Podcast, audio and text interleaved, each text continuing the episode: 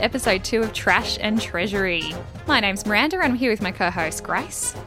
Today, in our Treasury topic, we will be discussing the monarchy, how the monarchy came about, but also headliner Megxit. And for our trash episode, we're going to be discussing the social phenomenon of doomsday prepping. The show by its name, but also some stories of some people in real life who are doing what they can to prepare for societal collapse and or zombies. Oh, I can't wait to discuss Doomsday and can't wait to hear what you guys also think of um, what we've prepared today. But first things first, Treasury time.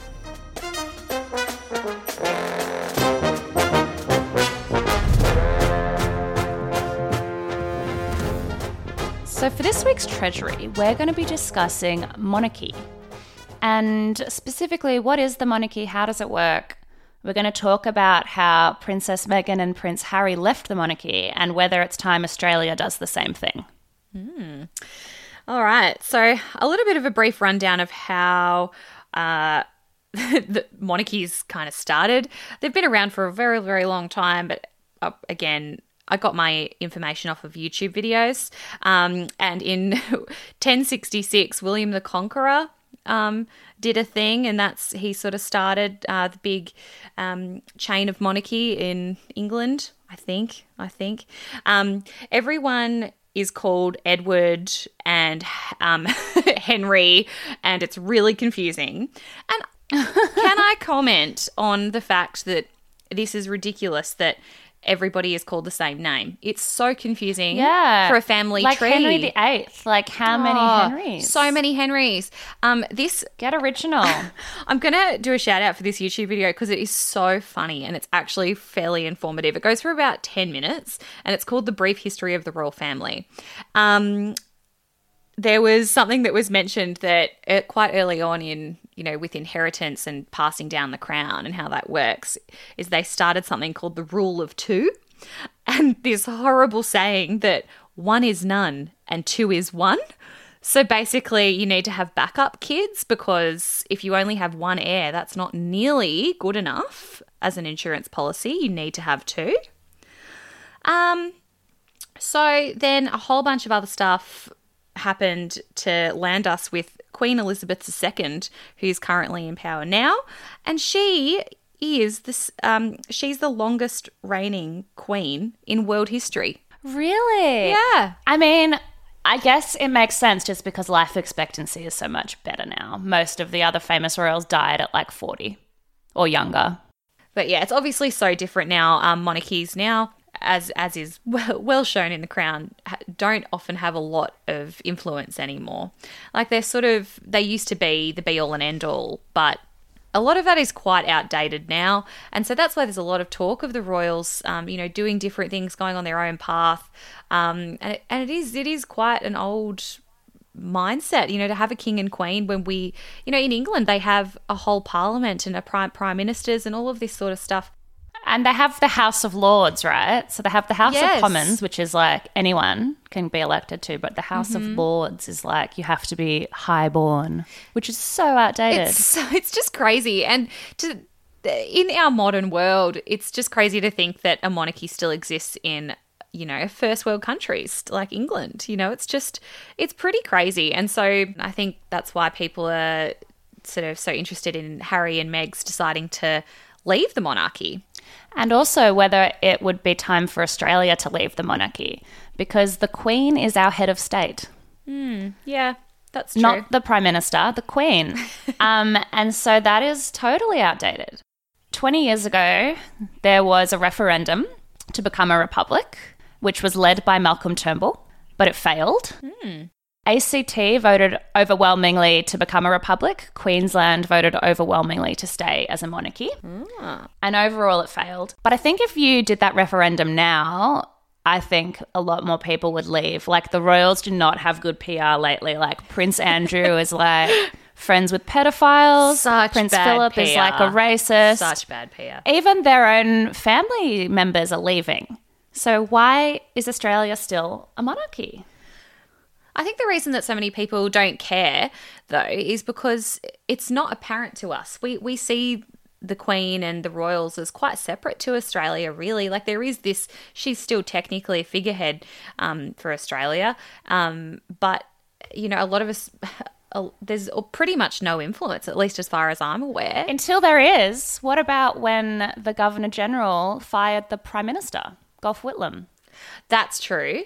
I forgot that she could do that. Yeah. But there's a good podcast about that actually. Oh. About Gough Whitlam. What's that called? So maybe I can chat more about that in recommendation section. Oh, yeah. But um, yeah, it's been pretty interesting. And I guess like yes, it's not visible, but there's little ways that it is.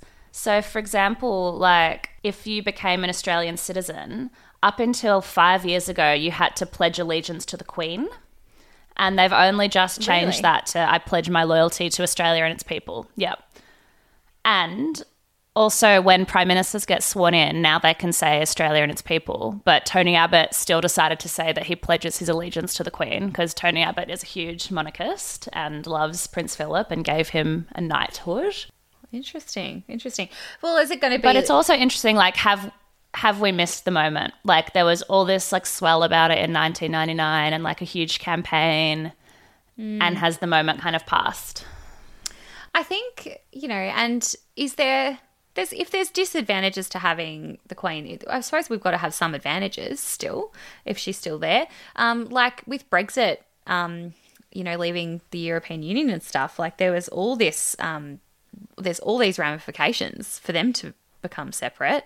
Yeah, And- but the European Union is very different to like the British Empire, which just like invaded countries and collected a bunch of countries. The European Union was formed much more deliberately with economic liberalism principles, whereas like the British Empire was just about conquering. Mm, interesting. Very interesting. Well, on a much less serious note, let's discuss Harry and Meghan. so, Megxit. sorry, Megxit, you are correct. So, the documentary that came out recently about Harry and Meg's trip to Africa, um, Meghan uh, quite publicly said, I was told by my friends that he, meaning Harry, is a nice guy, but the British media will destroy you. And so me, the media has pretty much controlled and vilified Meghan in, in recent years. Um, there's this article comparison that came out where they talked about uh, one situation where uh, Kate Middleton did something, and then another situation where Meghan would do it, and it just was just so differently yeah, pretty was. much like, oh, like uh, Kate eats avocados and um, because she it's a healthy snack while she's pregnant or something, and then it's like Meghan eats avocados and she's contributing to the avocado like Wow. defying indus- industry something or other. There was like another article that said. Um, Kate Middleton is uh, like holds her belly, you know, like holds her belly tenderly, like because she's pregnant. And then the other article was about Meghan holding her belly, and they're like, why is she always touching her belly? Like, we get it, you're pregnant. You know, like there's just, they, for all of the same situations, like it's very, very clear that Yeah. I mean, those media articles are just atrocious, and they have been widely condemned and been called out for being quite overtly racist. And quite a few prominent British people, including politicians, have come out and said that. I think there's also other elements. They don't like her because she's divorced. There's a bit of a stream around that, um, that she's American. And the fact she was like independent and was in a saucy show with lots of sex Inde- scenes. independent in a saucy show. Um, you know, she's uh, different. You know, she had a non they had a non traditional wedding. They did all of this stuff to go against the, the I suppose the the British sort of sentiments that the royals need to follow, which are ridiculous. Some of the rules that they have to follow. Um, and these are two very nice people, Harry and Megs, deeply in love. Um, you know, really sensible. I mean, they do awesome work. She is on point with how she dresses. They have an adorable little baby, and they just get totally criticized all the time. And they're still being pretty professional and pretty good. So they were just fed up. Um, so there was also, um, when they decided that they wanted to leave, there was an a Christmas announcement by the Queen where she didn't have a picture of Harry and Meg's on the table. Did you know that? No, I haven't heard that. So when she gave her Christmas speech, um, which she does every year, um, there's a little desk where she has photos of her family, and very notably on the desk she didn't have a photo of Harry and Meghan. Um, and she had a picture of everybody else because she ain't happy. And um, so basically, Harry was so gorgeous. You know, there's this been this conversation that Megs is uh, just selfish and controlling, and she's gonna lead Harry get down a garden path, and you know they're gonna do what they want. But actually, a lot of there's also a lot of evidence to say that Harry really wants to leave as well because of what happened to his mum. He wrote Exactly. Oh, he, he's so gorgeous. He wrote um, on the Sussex Royal page when they still had it um, that we have continued to put on a brave face, as so many of you can relate to. I cannot begin to describe how painful this has been, but my deepest fear. Leaving the royal family. Yep, yep.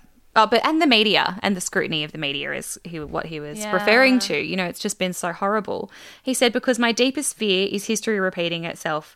I've seen what happens when someone I love is commoditized to the point that they are no longer treated or seen as a real person. I lost my mother, and I now watch my wife falling victim to the same forces. Oh, and it's just, you know, Diana, for anyone who doesn't know, was died in a car crash and because she was being chased I by don't know the how anyone wouldn't know that. I don't know how anyone wouldn't know that, but it was because she was ch- being chased by the paparazzi.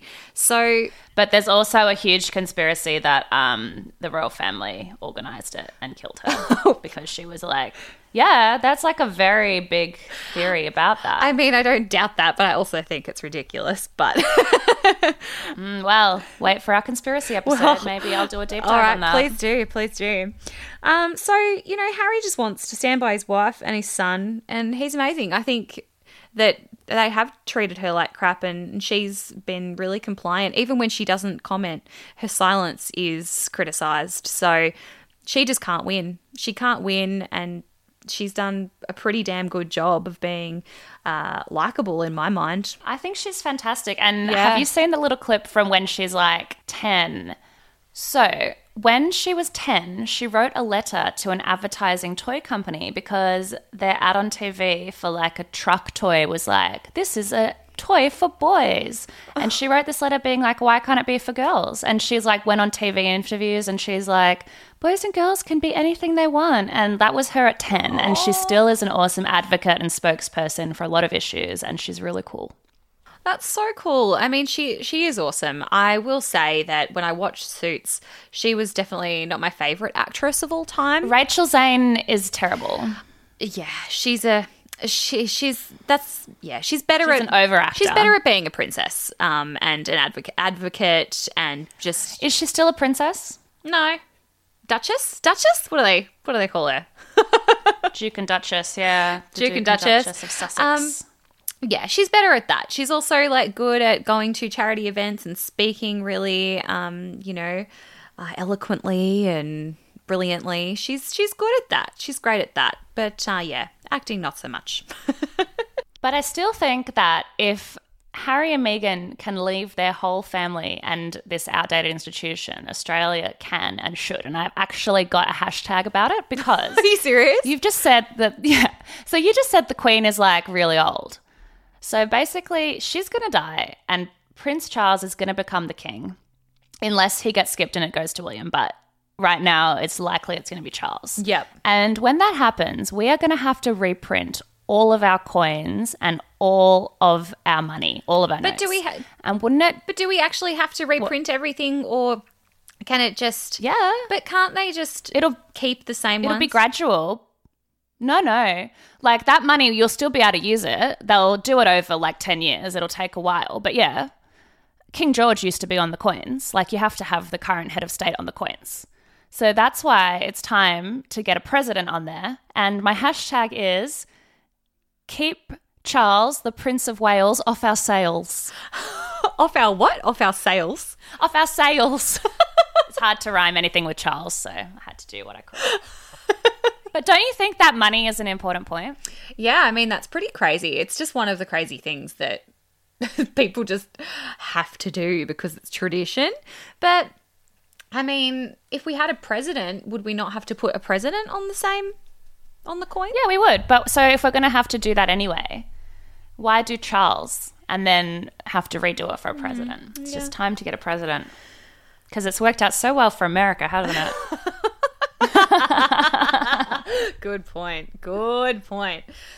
Um, the other thing that's just random that you can do for the Queen, I don't know if you know this, but um, Yeah. my friend Jess, um, who I was chatting to on the phone the other night, um, has four pictures framed of the Queen.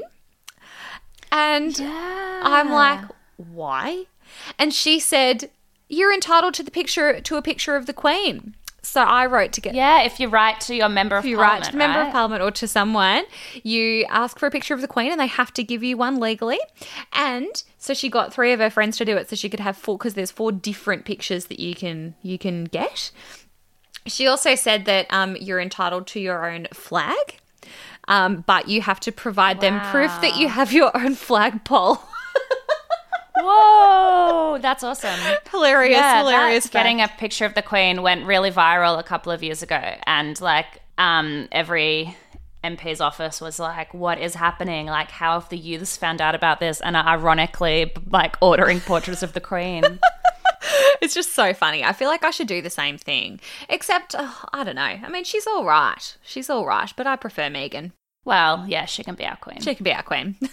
That is hilarious about the flagpole. I'd never heard that, but I just Googled it while you were talking. And you can have a 10 meter tall pole without council approval. so, a little quarantine project for everyone install a flagpole. that is so funny.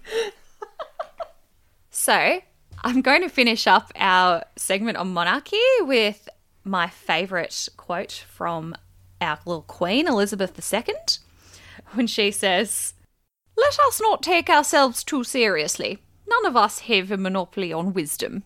Thank you.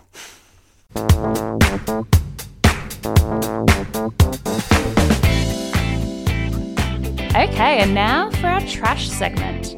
We will be discussing doomsday preppers. A doomsday prepper is a person preparing for the end of society. So the emphasis is on self reliance, stockpiling supplies, and survival knowledge. They often have at least six months worth of food, water, fuel, and medical supplies, often in an underground bunker with ventilation. They often have chickens, a veggie garden, solar panels, septic tanks. They might be preparing for a nuclear war. For instance, they will have reverse osmosis water filters that filter out radiation from water and iodine drops hmm. to fill up your thyroid so you don't get nuclear fallout. What's a thyroid? Thyroid, to fill up your thyroid. I don't really know. I don't get Oh. it. Fair enough. Fill up Look- the thyroid. Fill up the thyroid. I think if your thyroid is full of iodine, there's just no room for radiation to possibly get in. You're full. You're at capacity. If they say so. Your thyroid is not taking any more visitors. Um, and I think it's also important for us to just clarify when we say doomsday preppers and survivalists, we're not talking about people that go into the wilderness and try to survive by drinking their own urine, like Bear Grylls. We're talking about actually quite sophisticated people that are preparing for the end of civilization.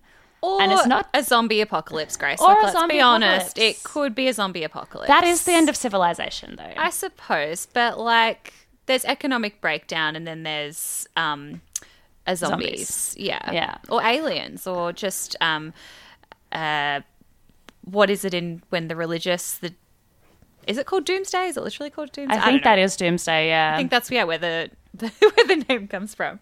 there you Um, go. And yeah, but they're not like Bear Grylls, and they're not. Um, they don't have like excellent survival skills with like you know how to make a canoe out of a tree and stuff like that. It's not. They don't necessarily. Yeah, because they're skills. still in. Yeah, ideally they're still in a property that they own is the plan, Yes, and they're building Yes. like this bunker. But it's also important to clarify they're not just hoarders, and it's not just about accumulating a bunch of stuff.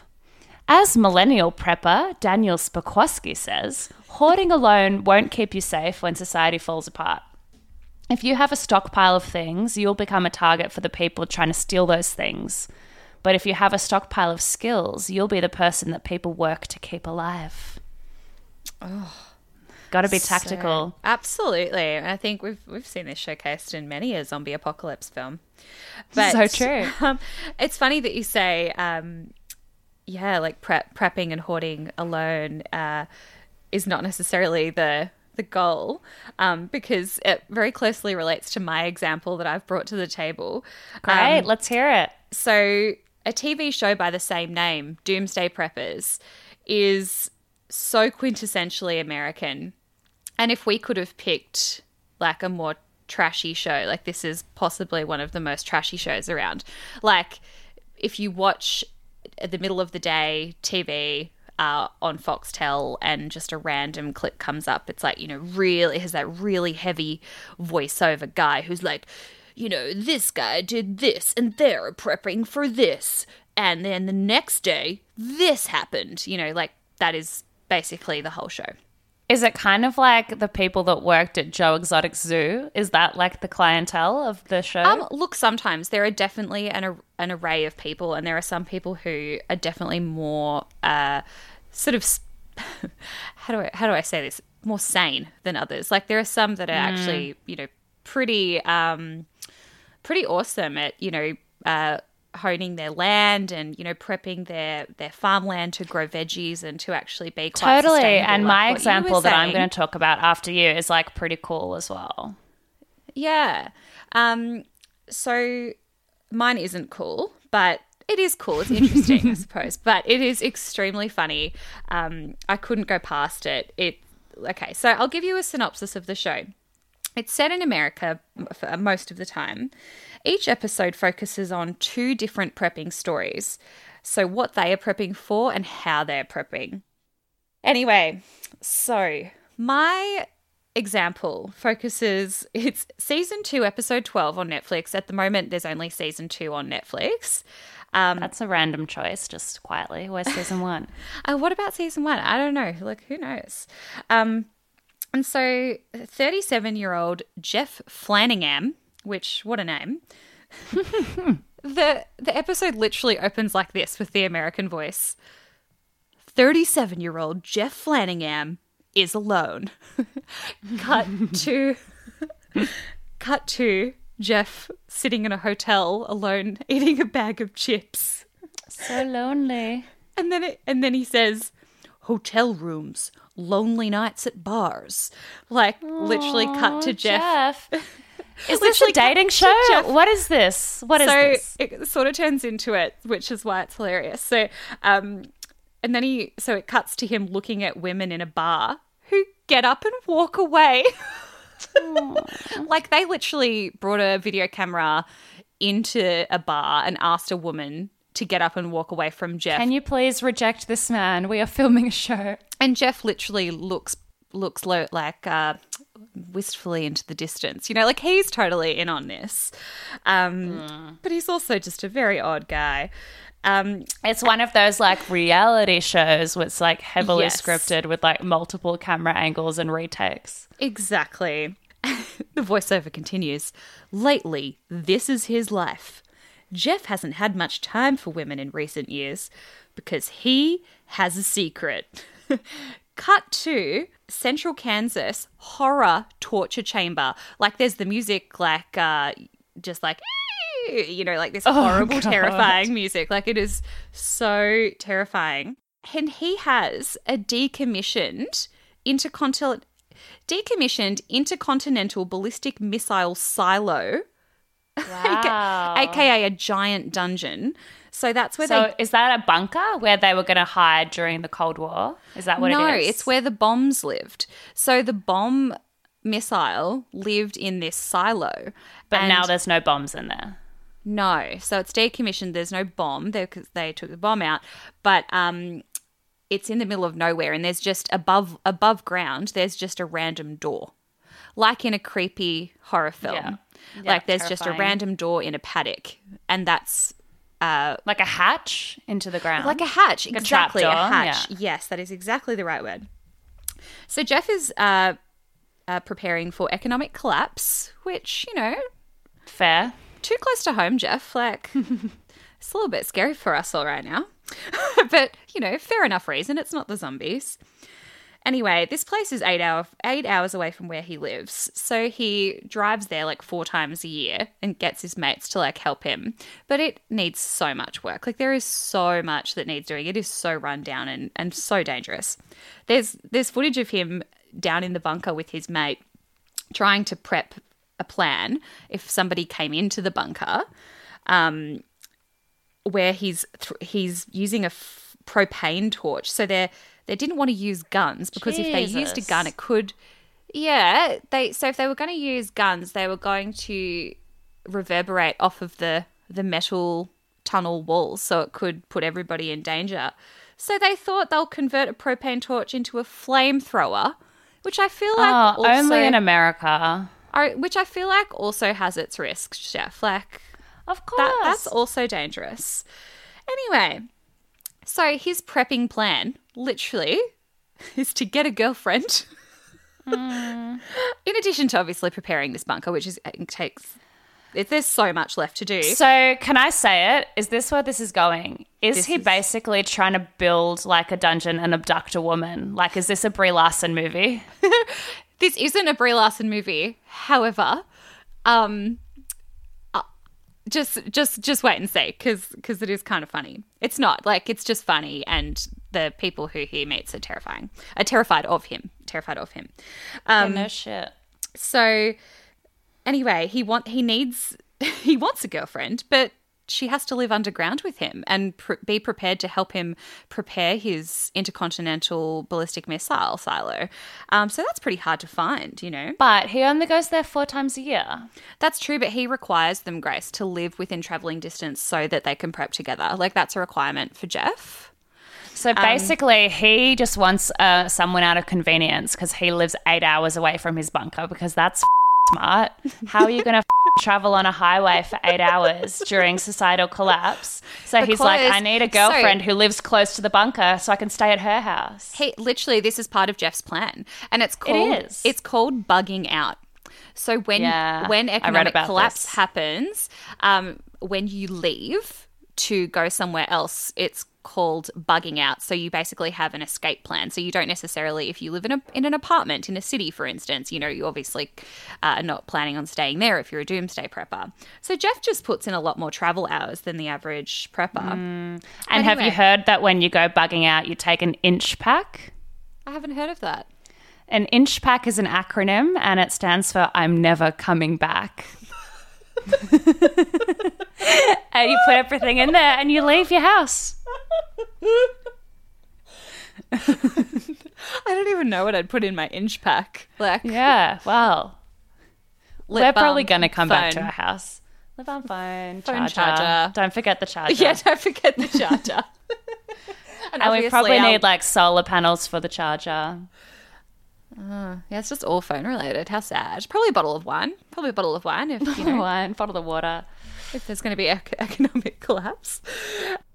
All right. So, um, basically, this does turn into a bit of a dating show. So, um, the cameras follow Jeff on three dates, which, of course, is a town uh, not too far from central Kansas.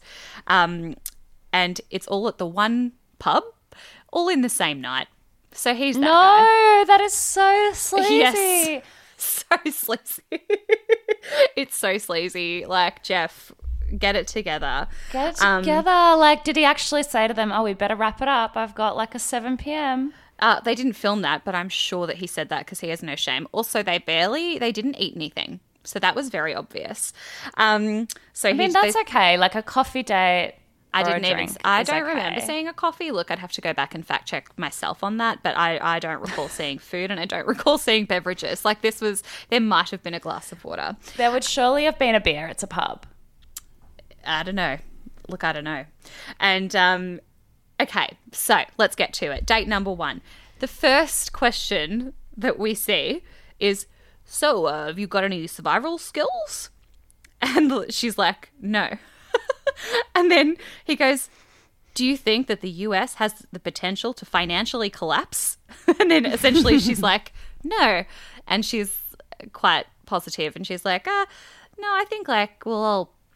pull each other up by the bootstraps and work together. You know, like she's she's that lady. She believes in like a government has the best interests of the people and will provide for people in this crisis. Yeah, she does. Whereas I feel like a lot of these survivalist doomsday preppers are very like individually mindset and they don't trust the government. And they're kind of like, I need to be able to take care of myself. Because no one's going to do it for you. Yep, yep. And um, so basically, then that's all you see, and you just see a, a talking head, which for anyone who's not familiar with the term is when someone is talking directly to the camera on their own. Like The Office. like the office. Um, so in a talking head, she's talking to the camera and she's like, "Yeah, I think I'm like a lot more positive than he is." and then cut to date two. Um, he says to her, Date two with her or date two with the next woman? "No, next woman, Grace. He's he's Oh, moving on." Um, so there's three. He's auditioning. He's auditioning. Eligible bachelorette number two. Absolutely. And date number two um, is a legend. So anyway, he says, "So do you uh, like go camping?" And she's like, "Yes, actually, I go hunting a lot." Wow. Yeah. Is he just like heart pounding with excitement? Yeah, and then um, he says, "So, uh, do you think you could imagine yourself living in a former government facility underground?" And she's like, "Yeah, if I cared about someone enough, I'd do that." You're like, "What?" And then Modern romance. Jeff says, "She's got a great personality, and anyone who can jump on a piece of equipment when necessary is valuable." which I which I know is how I judge men when I go on a date with them. like jumping on a piece of equipment when necessary, like, you know. and then Yeah. um Laura then says in her talking head to the camera, which all women have probably said, and she says, "Eh, it's not the worst thing I've ever been told." Oh, Laura. Aww. I just feel for you. Like, it's pretty bad, really. But it's not her worst date because it's 2020 and it's, it's- a lot worse. Yeah, it's hard. It's a hard world out there. Yeah. And so, cut to date number three. And he says, um, "So, uh, are you into shooting sports at all?" Like that's his first question, and she responds with, um, "That's like a weird question for a first date, but actually, I'm ex-military." Oh, snap. Uh, Where does he find these people? Anyway, Well, the producers probably found them. True. They probably did. Some, yeah, true. Um, and then he says, uh, "So I'm looking to turn uh, an ex missile facility into a fortress, and I need someone to assist." and he just Is he trying to just do a job interview or is he trying to date? he he's looking for He's a- like, your skills are useful. yeah, but no, he's looking for a partner in every sense of the word, but also a partner to help him prep. Like this is very important to him. This is Jeff's.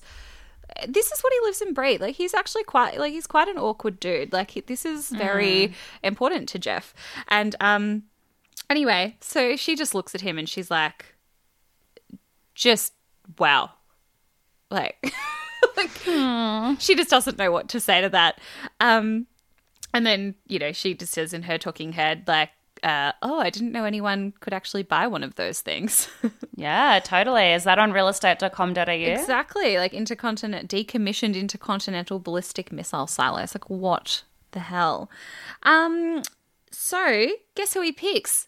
Well, as a wild card, girl number one. Yes, Grace. Why? Girl number I only one. said that just because of your voice. Oh. You were leading the witness. Jeff, I mean, come on. Date number two said she would Both live of the other two were like surprisingly. I don't think number three was interested in Jeff.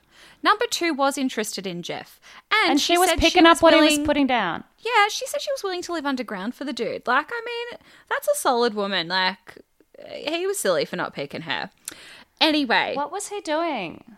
he picked. He said, "Oh, well, she was nice and positive, and I think uh, if the world turns to crap, then um, that could actually be quite nice and quite quite useful." Is what he said. Oh, that's kind of sweet. He liked her personality. He did like her personality, and she was very sweet. Um, so then it continues. Grace he picks number one, and they she goes on a second date with him. Where do you think the second date is? Obviously, Is it in the murder bunker? oh, in the murder bunker. So she arrives, and he says, "Can I blindfold you, please? Because nobody could know where this is." Whoa. Whoa. So this is where it turns a little Brie Larson in room. you know, like totally terrifying. And she says, uh, like, I'm really not comfortable with that. But she also has to like then be driven in a car to the center of a field where she goes into the um, Yeah, no, that's- the that's door in the middle of nowhere. Like it's absolutely terrifying. And she said, and, And he the says, recording crew are all there, right? Or they're, they oh, they're all there. So I suppose that's why she eventually says yes. He says it's only for a few minutes, and she's like, uh, okay. Just by the way, my phone has GPS tracking. She's terrified. Like she's like, I. Does she? He says that, or she says that about the GPS? She says that she's like, just so you know, like my phone has GPS tracking. So, but I guess the film crew's there, so it's you know Stephanie. Stephanie's fine. Um, If her so- phone has GPS tracking, then she knows where his bunker is. it's so true. So Like, why she- bother with the blindfold? You know what? I didn't even think that through. So I'm pretty sure Jeff just didn't think that through. Also, the whole film crew's there. Like, they know where the bunker is. Like, all these people know where the bunker is. Also, she drove to the gate. So if you drive to the gate, I'm pretty sure you know where the bunker is. Like, seriously. anyway, she does not care where the bunker is. And That's um, the point. Like she's point she's here. not going to come back. No. she's not going to try to get there in the apocalypse. Absolutely not. Anyway, so she arrives at the, what did we call the door in the middle of nowhere? the hatch. the hatch. She arrives at the hatch, and um, it's like terrifying. It's like Hannibal Lecter's lair. Like it's like just the metal bits of flapping in the wind. It's like been uh, you know damaged. It's just absolutely terrifying. And there's like it's dripping, not very homely. and he calls it a fixer upper. And Yeah, she's just well, like, it's true. it's true, but it's an understatement. She's like, hmm.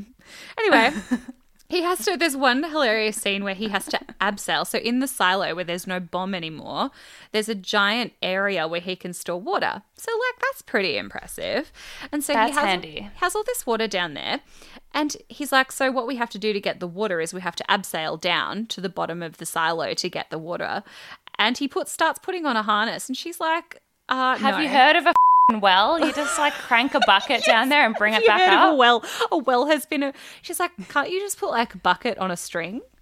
Like, Yeah. which essentially is um, the premise behind a well, and Yeah. and he's like, oh, that's that's really interesting. Like, that's like the the mindset of a a great prepper there. Like, you've got So something. innovative. You've got something, girl.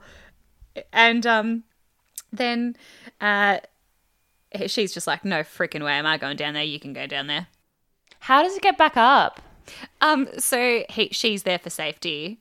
Um, she- is that- I guess this is why he needs a partner because he can't do some of this stuff on his own. Meanwhile, he just does this to demonstrate, and he takes literally a water bottle down there. So he, abs- he abseils all the way down to get this water, and he comes up with like a half half size Mount Franklin. Like it's so tiny. it is just the most hilarious thing. Uh, anyway. At the end of it, she says, um, uh, she says, I can't believe she says this, like, just what's it, what it says about the dating game. She says, I'd go on another date with him, but no blindfolds this time.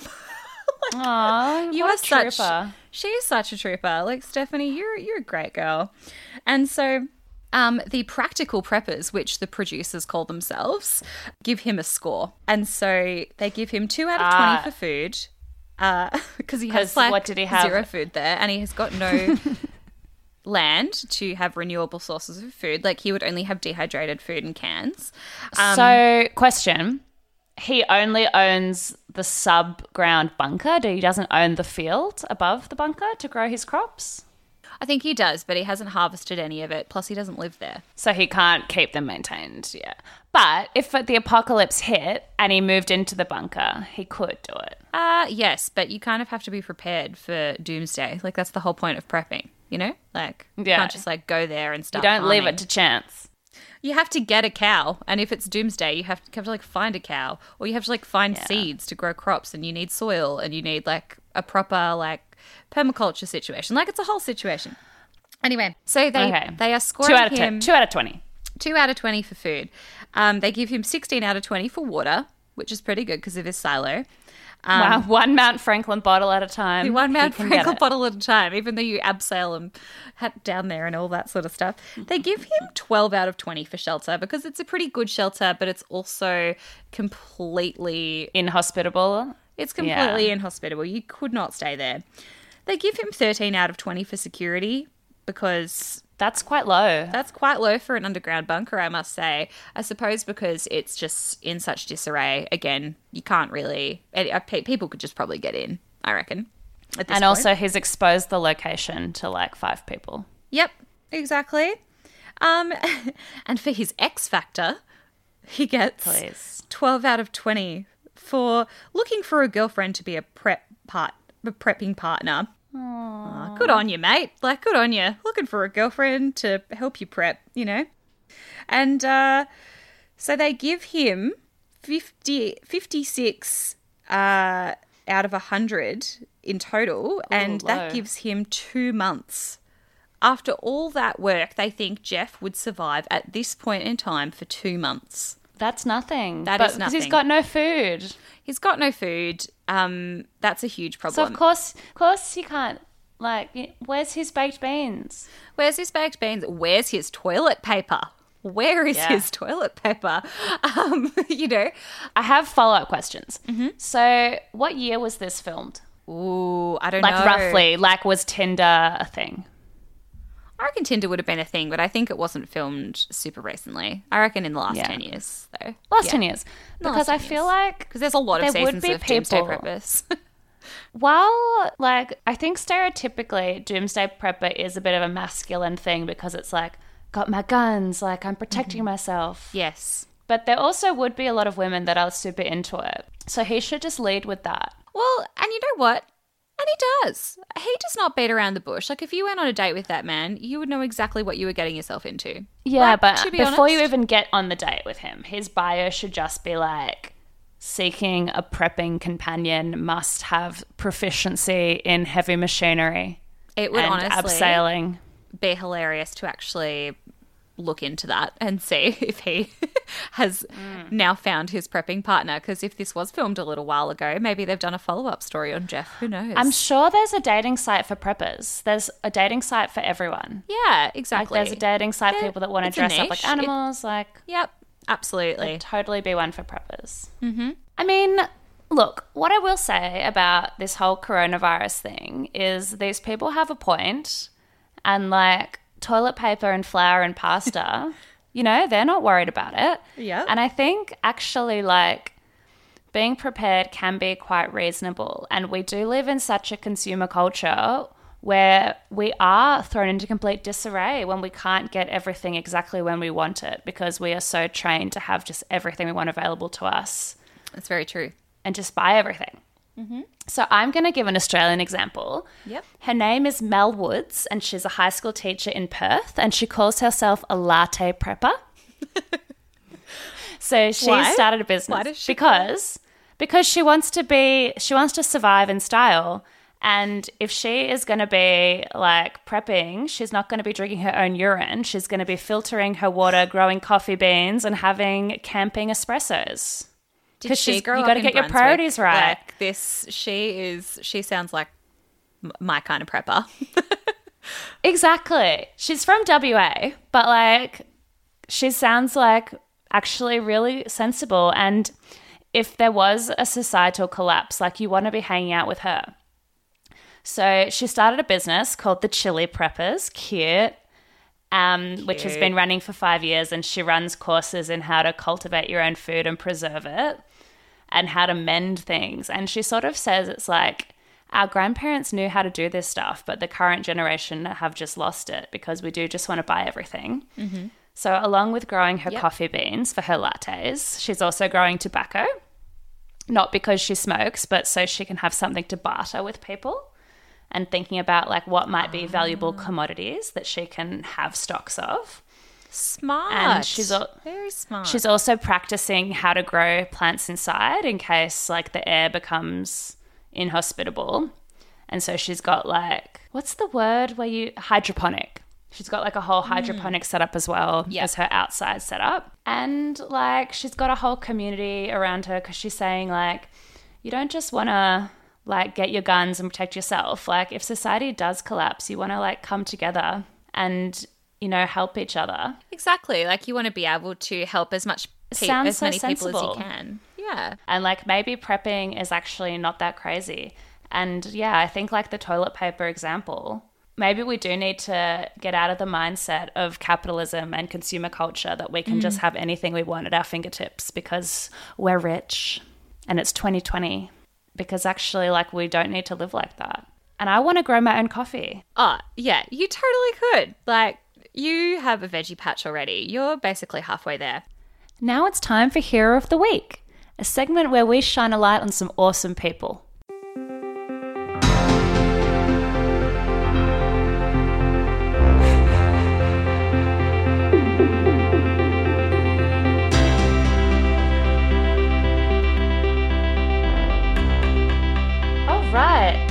We're back again with our Hero of the Week segment. So, my Hero of the Week is a gentleman from New Zealand who is quarantining with his parents and his adult siblings in Wellington. And to pass the time, they've recorded and choreographed a song with multiple costume changes, uh, synchronized choreography, and it's really awesome. And it's really funny because he's got like this, like, you know, late 60s dad who just looks like he was so reluctantly dragged into this Yes. and it's just like so awkward but also like i love the like that is such quality time as a family for them and that's like so cute Yeah. It's, and hilarious it's, it's- really hilarious It's really, really cute. Um, what people are getting up to in quarantine. It's just, just Love adorable. it. Love it Um, my one is um, a little bit more newsy. Um, it's uh, there was a flight on Easter Sunday. Uh, it was called a Mercy flight, where they flew home a number of Australians from Uruguay, where they were stranded, um, and a number of them were on a, another cruise ship, and. 60% of the ship was infected with coronavirus. So a lot of these people were infected and just couldn't get home. So the government organised for this flight to, to all happen. But basically, you know, all of the staff, all of the people who flew the planes, managed all of the um, luggage handling, who all in their hazmat suits, like they just, it was really nice. And you saw these beautiful photos of these Australians who arrive and they've just, you know, flown back sick. A number of them needed to go to hospital, um, and a number of them needed to go to quarantine. And, you know, they might not have been able to, but um, they made it happen. And so it was just, it was really heartwarming and sweet. love that okay so now it's time for us to head to rural and regional australia for our country news updates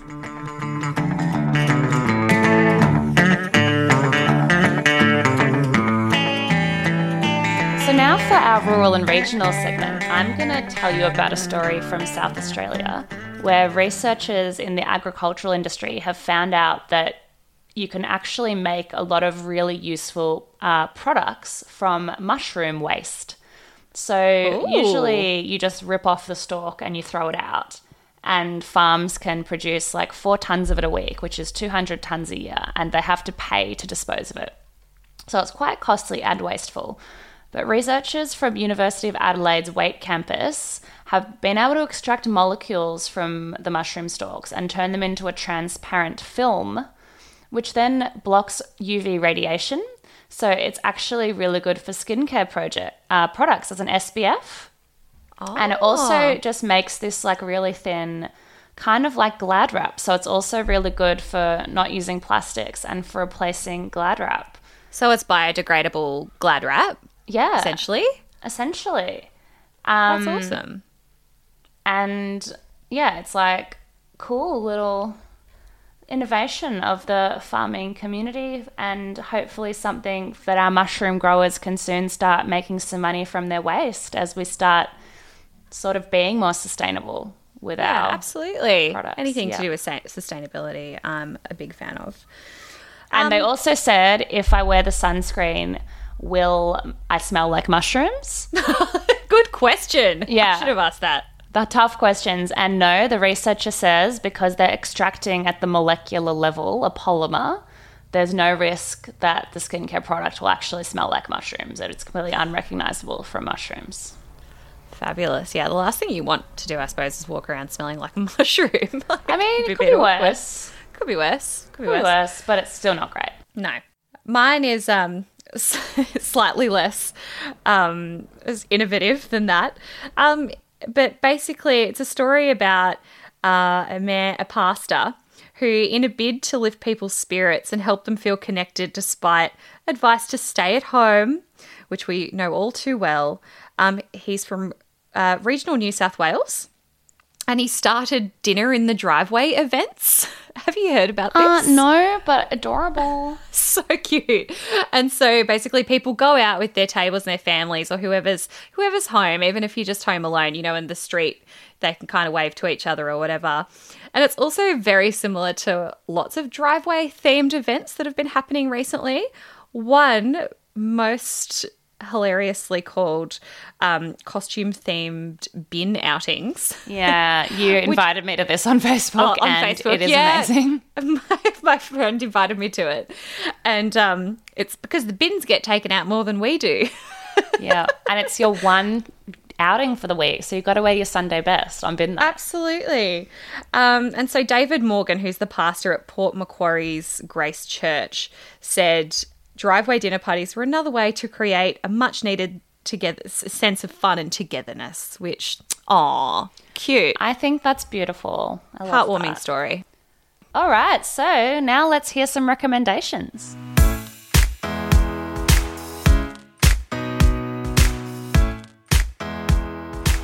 Okay, so as I mentioned when I discussed when the Governor General fired a Prime Minister, I am going to be recommending this week the podcast called The 11th. It's all about the sacking of Gough Whitlam. So you may not know much about Gough Whitlam, but you'll definitely remember this line. Well may we say, God save the Queen. Because nothing will save the Governor General. The story of Gough Whitlam's sacking is one of the most iconic chapters in Australia's history, and this is a really riveting podcast that interviews a lot of people that were there, and there's a few twists and turns along the way, so worth a listen. Um, my recommendation uh, is Everything's Gonna Be Okay by Josh Thomas. I love that Oh, too. It's beautiful. I mean, I think it's actually produced by, like, it's set in America, um, and Josh Thomas is Australian, and he has done another show called uh, Please Like Me that was actually Yeah. set in Thornbury, filmed around the corner from where I used to live. It was, yeah, he's just hilarious. Um, and the, everything's going to be okay revolves around Josh Thomas going to America where his dad gets sick and dies, and he ends up in, inheriting the responsibility of his two stepdaughter stepsisters. Um, and one of them has autism. I really like that the character with autism is played by an actress who has autism. Yes, that's one of the like best parts about this show. Josh Thomas in an interview said, um, you know, he auditioned lots of actresses who weren't autistic and it just felt really forced and confusing and awkward.